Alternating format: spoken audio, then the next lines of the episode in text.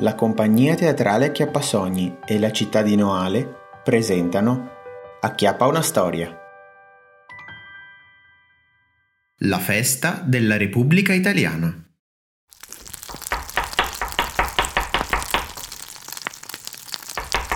Ciao Anna, in pista radio per favore che ho da smettere io c'hai in bottega. Ma Emilio caro, sono le 18.30. Adesso è pronto da mangiare. Dobbiamo proprio tenere quel coso acceso?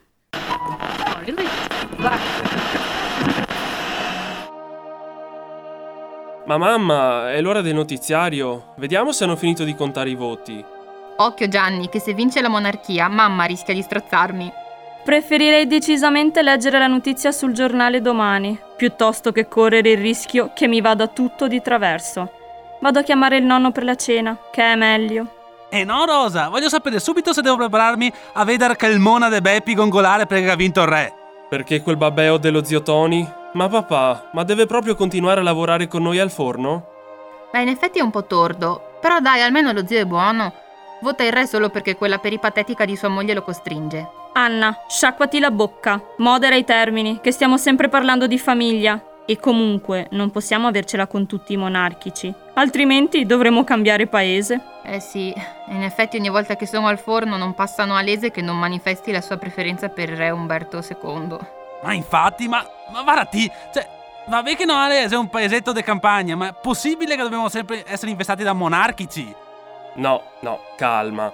Molti dei miei amici hanno votato per la Repubblica, quindi non credo che la questione sia se essere noalesi o meno, piuttosto essere giovani e moderni o vecchi e retrogradi.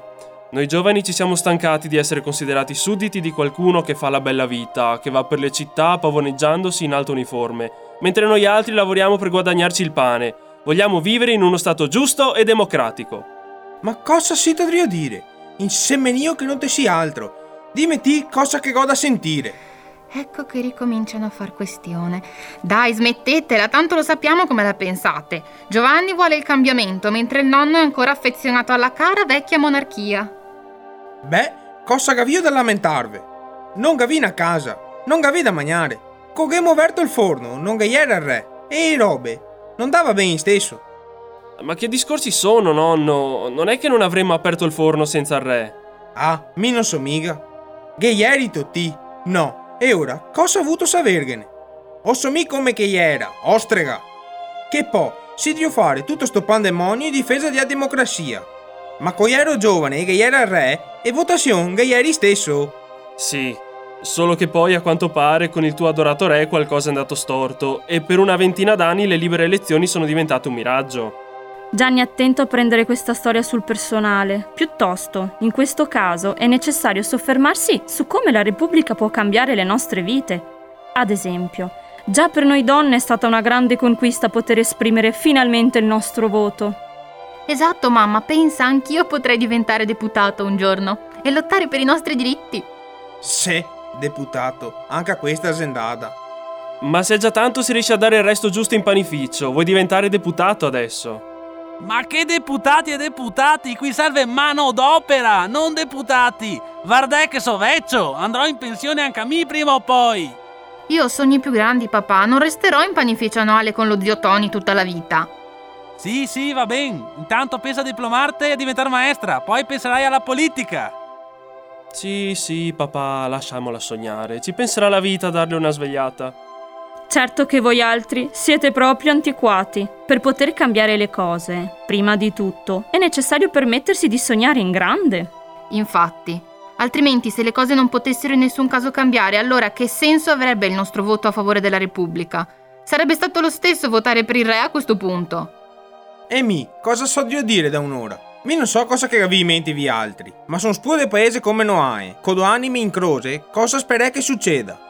Veramente, secondo l'ultimo censimento, siamo intorno agli 8.000 abitanti. Ma poi non è questo il punto. Se ci si aspetta un cambiamento, si deve partire dalle piccole cose. Han ragione i Tosatti. L'Italia deve diventare una repubblica. Nel XX secolo non ha alcun senso che a capo di uno Stato ci sia uno per diritto dinastico e non per meriti politici. Ricordatevi però che la democrazia vuol dire non solo diritti, ma anche doveri È ora che ciascuno si assuma le proprie responsabilità nella ricostruzione di questo paese. Se vincesse la Repubblica, dovremmo sapere che le nostre scelte influenzeranno la vita di tutti. Quindi, se le cose andranno male, sarà solo colpa nostra. Sì, sì, hai ragione papà, ma basta con le prediche che ci pensa già il parroco, che secondo me è pure monarchico. Sai che novità? Silenzio che scominci al radiogiornale!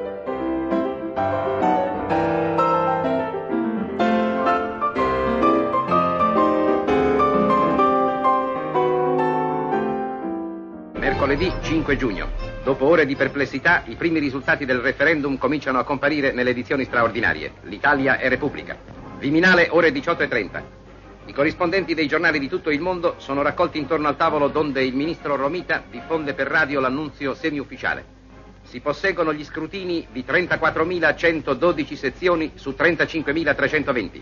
La Repubblica ha 2 milioni di voti di vantaggio.